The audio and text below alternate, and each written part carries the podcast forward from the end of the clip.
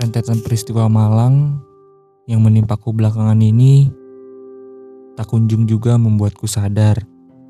Iya, tak apa.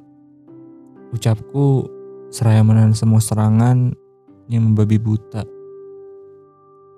Tapi aku masih saja melakukan kesalahan yang sama berulang kali. Bahkan aku tak mampu lagi untuk menghitungnya. Sial, kali ini aku baru saja tersadar. Aku ini memang keras kepala. Masih saja beranggapan bahwa kita ini masih utuh dan mempunyai kemungkinan, walau kecil. Padahal kita sudah bertransformasi menjadi serpian kecil yang nyaris tak ada bentuknya. Kau pantas bahagia Ucap seorang teman yang menasihatiku dengan nada keras. Aku hanya mengiyakan, namun tak sampai ke tahap melakukan.